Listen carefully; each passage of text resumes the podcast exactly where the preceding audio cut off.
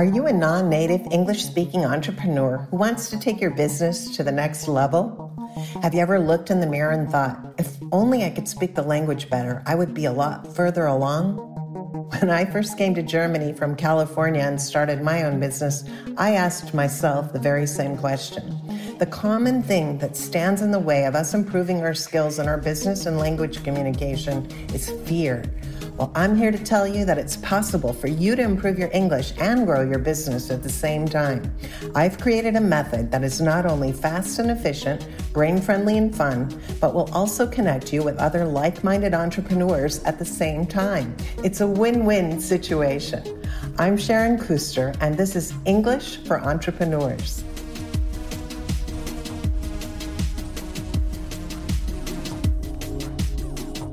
Hello, everyone. Today we have two very special guests coming to us all the way from Osaka, Japan. Welcome, Celia Polkinghorn and Jason Haidar. Celia and Jason are the creators of Bonsai Digital Marketing, an online company that helps financial planners and advisors to gain more clients and have more success in their businesses. Hello, Jason and Celia. Hello. Hi. Welcome. Thank Let's, you you're welcome. Let's start off today by letting us know a fun fact about each of you. you so go we ahead, both we both love scuba diving. That's our hobby oh. when we're working. Yeah. Mm-hmm. And, um, Jason loves uh, shipwreck diving, don't you? What was your favorite dive? Yeah, so I like everything, but my favorite are the, the shipwreck dives. So, and my favorite place that I went diving with the shipwreck was uh, a place called Amed in oh. Bali. Mm-hmm. And that was my first dive, and uh, yeah, it was really special. Most memorable. So, my most memorable, I love diving with animals. So, my most memorable dive was diving with manta rays in Ishigaki um, oh. in Okinawa, which is in Japan. Oh, beautiful. Were you together on those dives? We were. Oh, actually, uh, no, we weren't. Not for um, the shipwreck dive. Not for the shipwreck dive. Celia was the one, um, we had been together about a year Mm-hmm. I recommended diving to him, so I'd already done this shipwreck. Dive. Yeah. So ah, okay.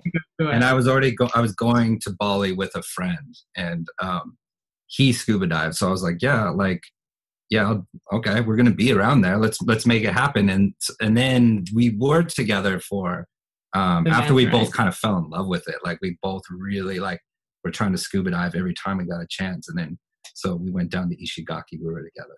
That was really nice. Fun. Yeah. Sounds like an adventure. Very adventure. Oh, it was. It was all, yeah. Yeah. So you've been living in Japan for 10 years now. Can you tell yeah. us a bit about your journey and how you made the decision to create your new business? Yeah, well, it's kind of a long story, but obviously, um, we didn't come to Japan together. We met in Japan, mm-hmm. um, and we both had different reasons for coming to Japan. But basically, we just wanted to live abroad. We wanted to live in Asia, wanted to live in a different culture, and um, we worked for the same language company, mm-hmm. and that's how we met. And the business journey, uh, well, just kind excuse of, me, what were you teaching when you came? What language? Oh, yeah. We were teaching English. Teaching English. Oh, how was that? So fun. I yeah, loved it. Yeah. Yeah. You love you were good at it too. Your students loved you. Jason got the best presents from his students.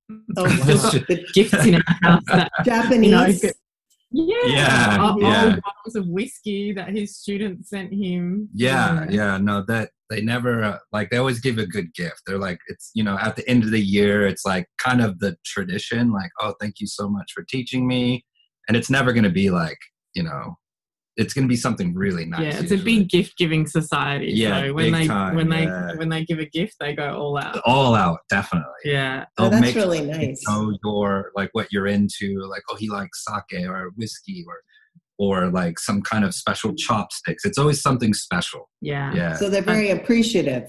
Definitely. Yes, yes, yes. Grateful. Very gratitude based yeah. society for sure. Yeah. Perfect. Um, so you came with a language school, and then what happened with your journey?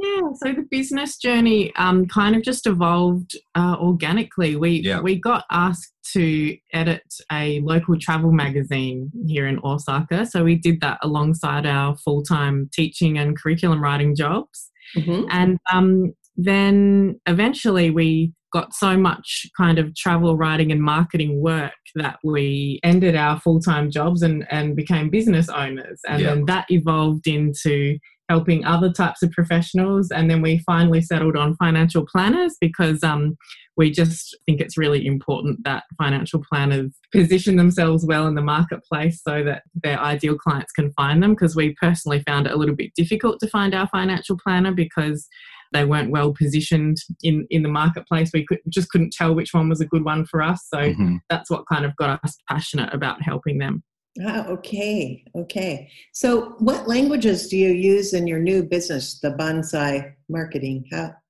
yeah so we just so english just english yeah like so um, even though we're still here in osaka a lot of our clients that we're working with are majority of them are in australia uh, okay Okay, that's Not interesting. time difference. So we're actually using um, for our bonsai digital marketing. We're usually using English. Yeah. Yeah. Yeah. Okay, great. So, do you both are you both fluent in Japanese? Mm, fluent is uh, probably not I'm not. I would use. Um, I, I'm very comfortable speaking conversationally in Japanese. Mm-hmm. Um, my grammar, I know, is far from perfect but luckily people are pretty forgiving here and they know what you mean. yeah. Yeah. Um, yeah. That's so, the most important, right? Exactly. Yeah. So I would say that we have, you know, comfortable conversational Japanese. Something important to know, like for listeners, so anyone who's familiar with Japanese will obviously already know this, but mm-hmm. like I came over here and I, I wasn't aware. I didn't study before I moved to Japan, but there's, you know, there's conversational Japanese and there's also like a like polite form. Mm. Ah, okay. You? So if you're in a business situation, even if you say to them like, because it's it's very different, mm-hmm. like mm-hmm. very very different. So it's like it's not what you're going to speak to your friends, but if you go into anywhere from a bank to any kind of formal situation, they will not speak casually to you, even if even if you ask them to. You ask them to. yeah. So there's almost like two different kind of two languages. Languages, yeah. really. Yeah. So, so it's not just out, the title of someone; it's it's actually the language itself. Yeah, there there are many levels of language in Japanese. Yeah. yeah. It's not like English where things are kind of all mixed in together. It's different word endings and even different words. Yeah. The words are a lot longer when you use the formal style. And when you use very casual style, they're very, very short. So mm-hmm. even though like you know, based on the same word, it sounds like a total different yeah. word, doesn't it? it exactly like yeah, like the the the ending's so much longer. Like it, it feels like two different words. It's in the way you go about it is totally different. So yeah. it makes so, it like, complicated. yeah, going out yeah. for, for a is lot it, better speaking. Yeah, yeah. It, it's is it easier to speak the conversational Japanese then? Um, I think. So. I think. Well, when you learn Japanese, you learn standard Japanese, mm-hmm. and aside from the standard Japanese, there's the more formal keigo, yeah. and then there's really really casual. So I think the standard Japanese is easiest to speak just because that's, that's the, what you learn. That's the textbook stuff. Yeah, okay. it gets tricky when you you make friends and they want to speak really casually to you and also it gets tricky when you're in a business situation where they want to speak really formally to you and the yeah. extra little like cherry on top is also here in osaka they mm-hmm. have their like well and everywhere in japan but osaka's got a very unique like dialect oh. so like, people from Tokyo, like they might say, "Oh, I don't, I can't even understand like Osaka Ben, like the the local Osaka dialect. It's mm-hmm. so different, I guess." Yeah, every prefecture has its own dialect, so that's another added complication. How is that for you? Yeah, I was wondering. Yeah, well, we we because we've lived in Osaka the whole time. Sometimes we don't realize that language we're using is part of the dialect until we go to Tokyo and use it. like, oh, you're from Kansai, you're from Osaka, yeah. and it's like, oh, I guess that was that must have been an Osaka right. dialect. Yes. it, can, yeah. it can be like that in many countries, right? Also, Germany has many dialects as well. Yeah. Yeah. And we might not understand each other sometimes. Exactly. Many of our listeners are busy entrepreneurs and business professionals who have to use their English on a daily basis. Could you offer the biggest tip in your whole experience being in Japan for 10 years on how someone who really wants to improve their skills quickly could do that? Ooh, yeah, I think honestly, even though it sounds like a bit of a lazy way, it's also a fun way. I just think my best students, when I was teaching English, all of them watched a lot of Yeah. TV in Mhm. English. Mm-hmm. Um, so they watched, you know, just simple shows like Friends or like anime. They'll watch Japanese anime in English or they'll watch Disney Mhm. cartoons.